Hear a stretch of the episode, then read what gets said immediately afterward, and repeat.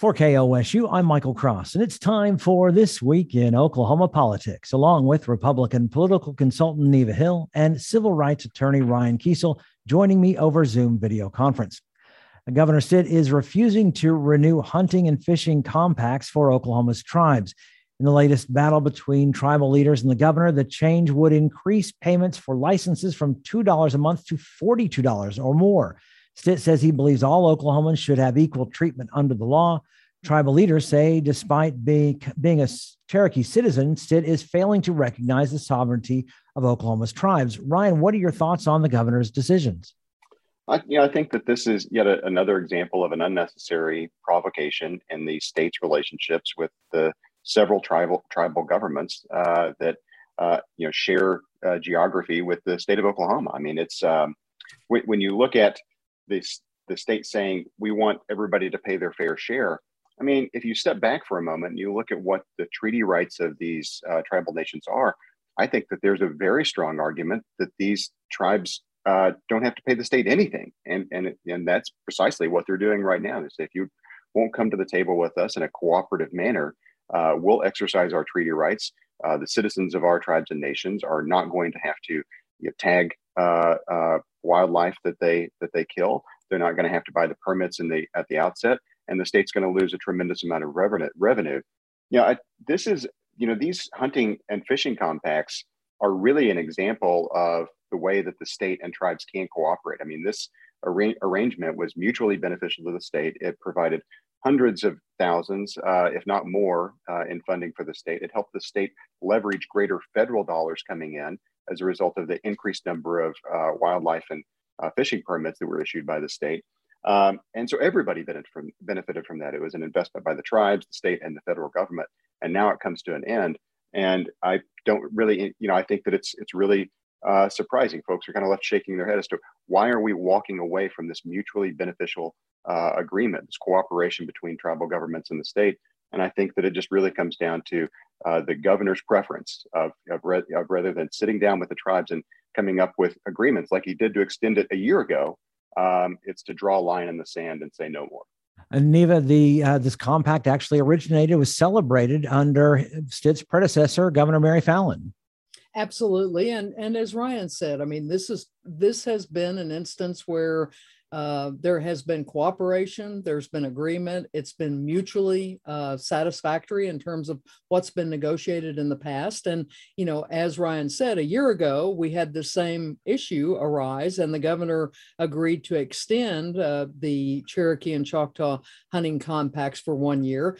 And then, you know, and then the tribes learned from the lieutenant governor just less than a month ago, um, end of November, that that in fact this was what was going to take place. So you know and i think it's part of a bigger picture uh, clearly the governor um, many are are saying that the governor and is having um, meetings with agency heads and that cabinet secretary over that particular agency and talking about what other uh, agreements, what other um, uh, contractual agreements are out there between the the uh, the tribes and the state. And it would appear that the governor is going to uh, continue to just uh, move down this road of uh, of being very assertive on wanting to disband these, this, these contracts, these agreements, not continue to enter into them. And it certainly paints an interesting backdrop as we go into the 22 election cycle um, you know, in full force after after the holidays. So I, I, I think when we when we look at this, I mean, uh, the average person doesn't pay much attention. Certainly, I mean, tribal um, uh, folks that that uh, take advantage of these uh, uh, of these uh, licenses certainly do. But even in terms of the negotiation of the number of licenses the 50,000 to one tribe 150,000 to the other tribe th- they didn't use anywhere near those uh, that number of hunting licenses that they had been allocated. So again i mean mean, uh, this will be something that no doubt will spill over into conversations when the legislature reconvenes, but it is part of this ongoing um, uh, conflict between the, the governor and, and the tribes that uh, really began back in 2019 when he sought to renegotiate the gaming compacts. And from, from that point forward, we just see more issues arising, just like with these uh, tribal hunting and fishing licenses. The U.S. Supreme Court sets a date to hear Oklahoma's arguments against its McGirt ruling for the from the summer of 2020. The state has more than 40 petitions for the justices when they take up the case of a Tulsa man who appealed his 2017 conviction against a member of a uh, against a, a, member of a federally recognized tribe. The state wants the high court to vacate its ruling to give ju- tribes jurisdiction within their boundaries or rule the state has concurrent jurisdiction in cases involving non native suspects. Neva, how do you think the high court will rule on this? Well, I don't think we know yet. I mean, the court will come back in in, in January, on January 7th. They'll begin to determine uh, out of the um, seven or 8,000 petitions that they typically get each term. They'll narrow that down for uh, granting uh, a hearing or oral arguments for about 80 of those is typically the number I think that we hear.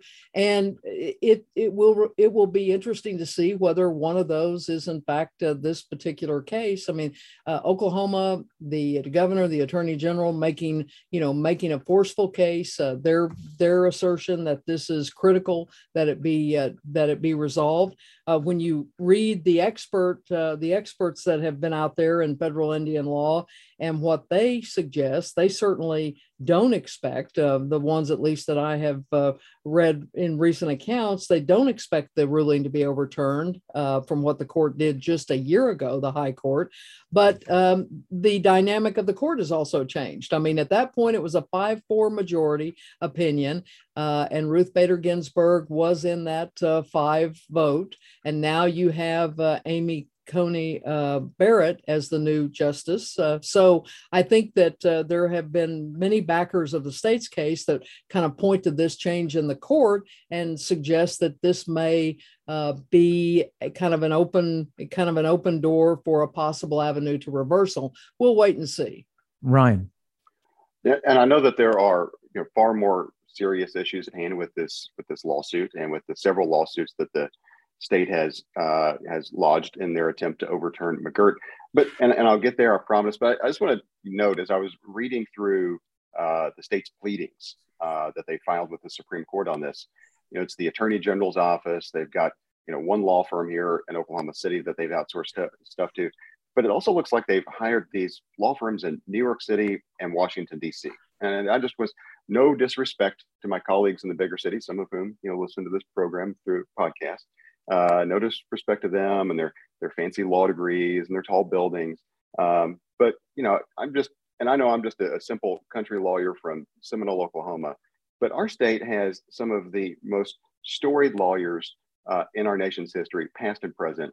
And I just, just, are you telling me that we can't at least spend that money uh, on Oklahoma lawyers? I know nobody likes to pay lawyers at all, but can't we just spend it on Oklahoma lawyers? That's uh, I'm using my privilege here to put an honest question in the complaint box uh, of why are we hiring uh, these lawyers in DC and in New York City uh, to do the state's work. Um, uh, you know, so on to the merits. I think that it's extraordinarily unlikely uh, that the court even grants this for oral argument. What's going to happen um, when they come back in on January 7th? What Oklahoma's where Oklahoma's case right now is that it's been assigned a conference. You know, what that means is that everybody, all the justices and their clerks uh, and their staff will get copies of all the pleadings. The case will be given to them. It will be eligible for discussion in these conferences. I mean, these conferences are are secret. Uh, we don't really know uh, exactly what happens in these conferences or, or how those conversations always go. Um, and there's a, I think, a really good chance that they don't even talk about this case. Um, I the the court seems, you know, I think more telling than the fact that Ruth Bader Ginsburg is no longer on the court is there does seem to be a a number there do seem to be a number of justices that have a common thread across ideology about maintaining the integrity of the court um, justice chief justice roberts in particular um, and i think that part of the credibility of the court is the principle of stare decisis And if you're going to overturn something, I mean, we see this effort to overturn Roe v. Wade. We're four day, four decades into that. Um, do, do we really think that the court is going to do uh, an about face on such an important, critical issue that they were emphatic about uh, in the majority opinion um, uh, written by Justice Gorsuch? Do we really think that they're going to about face on that?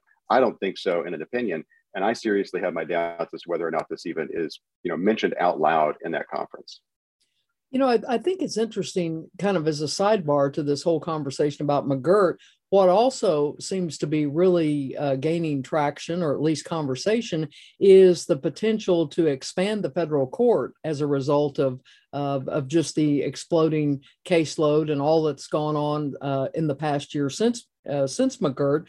But we have a request before Congress right now uh, that came out of the Federal Judiciary Policy uh, arm that basically wants to create three new judgeships in the Eastern District and two new judgeships in the uh, uh, Tulsa-based Northern District of Oklahoma. So it'll be interesting to see when we when we talk about a state our size and expanding the um, expanding the bench at that level uh, with these additional with these uh, with these additional positions. Whether or not uh, Congress chooses to authorize those remains to be seen. But again, it's part of this un, un, un kind of un raveling of the McGirt uh, question and all of the uh, attended and unattended consequences that go along with it.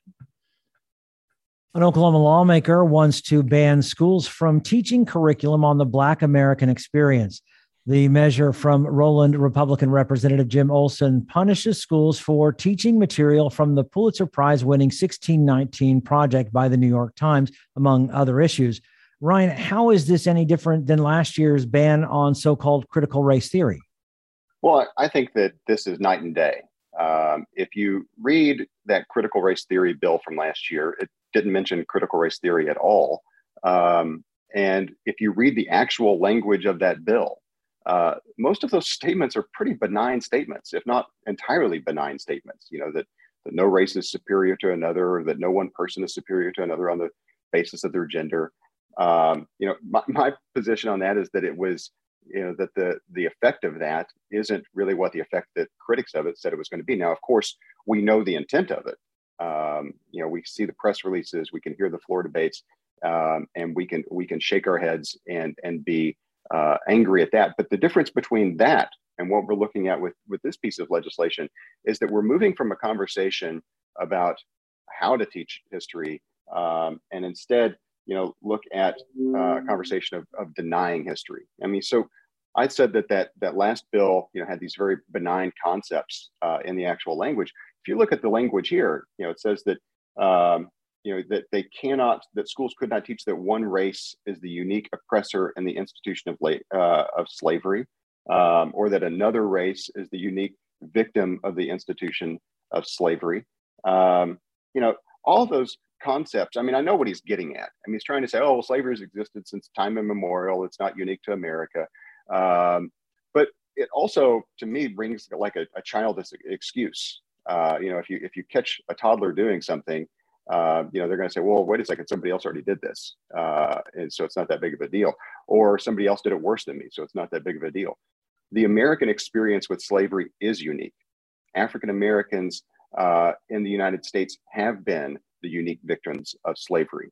Um, that um, you know those those things are just undeniable facts, uh, and so I think that the the the you know the the as bad as this legislation is, I mean we we're not going to see the end of this. Um, it's part of this larger context of you know fighting critical race theory.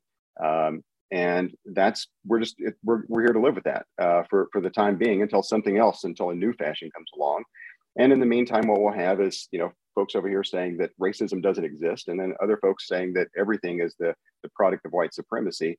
And um, it will drive particular areas of the electorate out to vote uh, or suppress votes. Um, and everybody else is just kind of caught in the middle, scratching their head saying, what in the heck is all of this? Neva. Well, I think what we have is the conversation, just like we had uh, when the legislature was addressing the bill on crit- critical race theory, and that is there is always going to be a, um, a, a difference of opinion on this subject, and and I think what we saw in the legislature was an overwhelming support for wanting to um, uh, to ban the so-called uh, CRT, critical race theory. Um, but the bigger the bigger kind of conversation than this, I still think goes back to individual school boards, individual communities, parents in those communities and what they want in terms of the education framework for their children. And i think uh, if we look at the at the history in our state we have not had issues with uh, uh, people really having great disagreement or consternation about how history was being taught uh, to children in Oklahoma. And so I think this is again one of these issues. Uh, this measure that uh, that uh, that's being pre-filed is similar to ones that have been that were introduced in some other states last year: Arkansas, Mississippi, Iowa, others. I don't believe any of those were successful through the legislature. We've seen it even in the at the federal level. Senator uh, Tom Cotton from Arkansas introduced legislation uh, similar to this. Uh, it failed back in 2020. So, again, it's part of a conversation, but as far as really seeing a, a need to, uh, to do something in terms of shifting a curriculum uh, that, uh, th- that comes from this New York Times curriculum that was created um, and move that into the Oklahoma school system uh, and see that as something viable. I, I don't think we're going to get any traction on that. I don't think there's any appetite for it. I certainly don't think uh, that we see any uproar about it, and there's a reason. So um, it'll it'll continue to be a conversation because it it it scores political points on both sides. But the bigger picture is, I think parents have determined what they feel about this and are moving moving on. The founders of Epic are suing their former virtual charter school. Epic Youth Services, owned by Ben Harris and David Chaney, are is suing the for seven million dollars. It says the school owes for work done when the two entities split earlier this year. Neva, what are your thoughts on the legal action here? Well, it's going to be interesting because it's pretty clear that uh, they that basically you've got the uh, the the school saying bring it on. I mean, uh, we'll go to court, we'll have discovery, we'll uh, uh, we'll we'll take we'll have our day in court, and uh, we feel very comfortable with our position. Seems to be where they're coming from. And you know when you when you look at this uh, uh, this claim uh, by these two uh, founders of, of epic who no longer are involved but now say that they had a mutual agreement uh, that uh, said that they would be provided re- for reasonable assistance in the data migration. They would they would uh, uh be paid. They're saying they submitted invoices. Uh, they have not been paid something approaching uh, seven million dollars. I think the school's pushing back and saying, you know, basically um, show us show us invoices, show us something to justify this because we don't believe uh, we don't believe we owe you that. So again, everyone gets their day in court potentially coming up, and um, it's it, it's part of this ongoing uh, this ongoing fight between uh, the founders and and the the board and the school, and it also spills over into the fact that we still have the auditor saying publicly that the um, uh, that the criminal investigation into the financial practices of the uh, both of these co-founders is still ongoing. That anyone that says that uh, anything to the contrary is wrong. So there's there is a conversation here that's not going to go away anytime soon. Ryan. Yeah, I, I think that the founders of Epic Youth Services that, that have brought this lawsuit would be wise to listen to one of my favorite philosophers, Kenny Rogers. Uh, you, you got to know uh, when to walk away and when to run. Uh, these guys need to run, uh, cut ties, be grateful that you aren't, uh, you haven't been indicted yet. Um, you know, because as, as Neva mentioned, the auditor is saying, you know, these criminal investigations are ongoing. Um, the last, and you know, and I read through their their petition online, and uh, you know, for for this breach of contract case, and if we didn't have all of the other context around this, uh, and and kind of know what we've known about the the failure, shortcomings, and and uh, um, you know uh, tribulations of of Epic up to this point, it, it, reads like a simple breach of contract case. Mm-hmm. Um, you know, you know, very simple. You know, there's this agreement. These are the terms of the agreement. We met our terms of the agreement. The other side didn't. Uh, the contract is breached, and we're owed damages. Um, and they may very well have a pretty cut and dry breach of contract case. The danger is that um, you have a Fifth Amendment right against in- incrimination uh, if, if the government is you know charging you with with uh, a crime. Um, you know, that's not as helpful to you uh, when you walk into these depositions mm-hmm. um, and you've got civil litigants asking for materials and documents and discovery. Uh, you don't have Fourth Amendment protections there uh, to protect you from searches and seizures. They don't have to get a warrant. It's got to be relevant to the case. And you sit in those depositions, and the uh, the latitude that that attorneys have in depositions uh, to get testimonial evidence uh, from a witness uh, is is just vast. And so, you know, if I'm them, you know, you you know you're going to file this. You know that the school's going to fight it uh, tooth and nail um, why subject yourself to that? I think that um, you know, and I think that you know maybe you know six million dollars may be enough of an incentive to subject yourself to that. I don't know. I don't. I don't think I would do this if I were them for just six million dollars. Um, but you know, who knows? Whether it's money or ego or pride or whatever it is right now that's driving their decision. I, again, I, I, I say take what you've got right now and run. And in the meantime, Neva, we heard uh, Thursday morning that the State Department of Education, after looking over this audit, uh, they've actually downgraded the money that Epic owes from $11 million down to just $9 million, but still $9 million. Can Epic turn around and go, well, we might owe you six, $7 million, but we're now having to pay $9 million because of what you did for mm-hmm. four years? Right. I mean, it's again, it's it's this tangled web. They're going to continue to battle uh, ultimately, I think it gets to the courtroom. Uh, the question, as just as Ryan said, the the other side of the uh, of, of the equation is: Will this ultimately uh, lead to some sort of indictments or prosecution of individuals, whomever they may be? It remains to be seen because, uh, as the auditor has said, there is still an active, ongoing investigation. The head of the Oklahoma National Guard is warning unvaccinated members they could face federal consequences if they don't get COVID 19 vaccines. The open letter from Adjutant General comes as the Secretary of the U.S. Air Force issued a memo saying members could be pulled from service, could from federal service, and forfeit and any pay and benefits if they don't start getting shots by the end of the year. Ryan, does this put to end the conflict between the governor and the U.S. Armed Forces?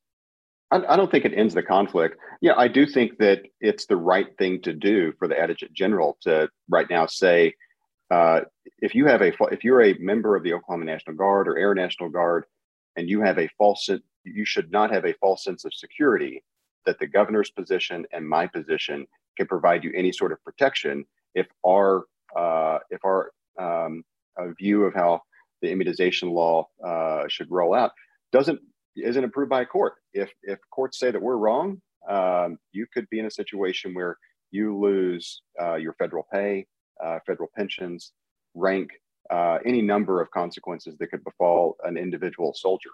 Um, you know, I just looking at all of this, uh, just really, I mean, I think that when we talk about the private sector and vaccine mandates or mask mandates, um, you know, there there are different layers there, but the military to me is kind of on its own. I mean, it's the it's the citadel of conformity for a good reason. I mean, soldiers don't get to pick their own uniforms. They're not servers at Chili that get to like pick out their own flair. Um, you know, the entire military is organized around this principle that the individual is subservient to the group. Um, and that chain of command is your life. I mean, and they train you that way for a reason, so that you will run into a hail of gunfire without thinking about yourself if it means saving your comrade in arms. Um, that's that's why we do this. And so, if the whole point here is this idea of personal responsibility and individuality, that seems at odds with the you know very idea of how our military is run in the in the first place. And and frankly, if the adjutant general isn't saying this about other vaccines, then it seems pretty apparent that this is more about COVID politics than it is about personal responsibility.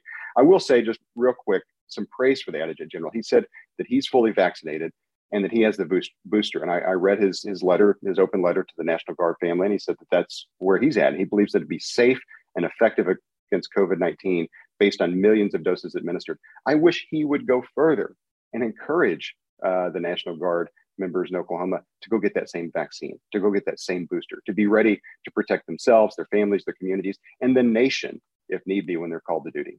Neva. Well, I, you know, first of all, I, I I think it's important to note that uh, the the there are approximately 90% of the Oklahoma Air National Guard members right. who are vaccinated. So we're talking about 10% that are hanging in the balance here and I think uh, I think it was wise and I and and certainly uh, I applaud the uh, adjutant general for making it very clear uh, to those uh, members and their families exactly what is in play here that that he cannot give safe harbor to them that what he said was that y- you can make your decision, but it could have consequences. And so i think that they have been uh, they've been given the information. They understand that they could be involuntarily reassigned uh, to the uh, individual ready reserve which basically are military members that are not paid uh, if in fact uh, they they do not uh, complete or at least initiate the vaccine regimen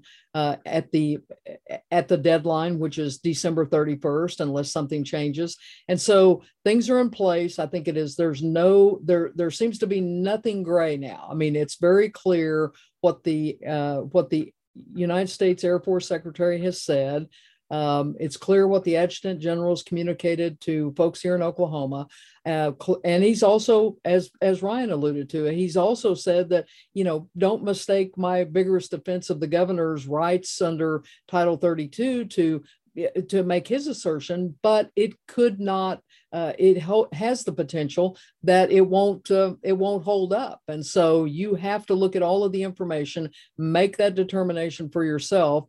And I I think that uh, hopefully in short order this will all be uh, reconciled in terms of uh, of, of deadlines and the procedure and we'll get past this conversation hopefully once and for all. And i agree with completely with ryan in the in the instance of our military ensuring that you have a healthy force that is mission ready is at the core of what the military is all about so it's a very uh, in in in every sense it's a very different conversation than just the broader conversation of citizenry at large Ryan and Neva's comments do not necessarily reflect the views of KOSU, its staff, or management. Programs like this are made possible through support from KOSU members who are listeners like you. Consider a gift to KOSU in support of This Week in Oklahoma Politics at kosu.org.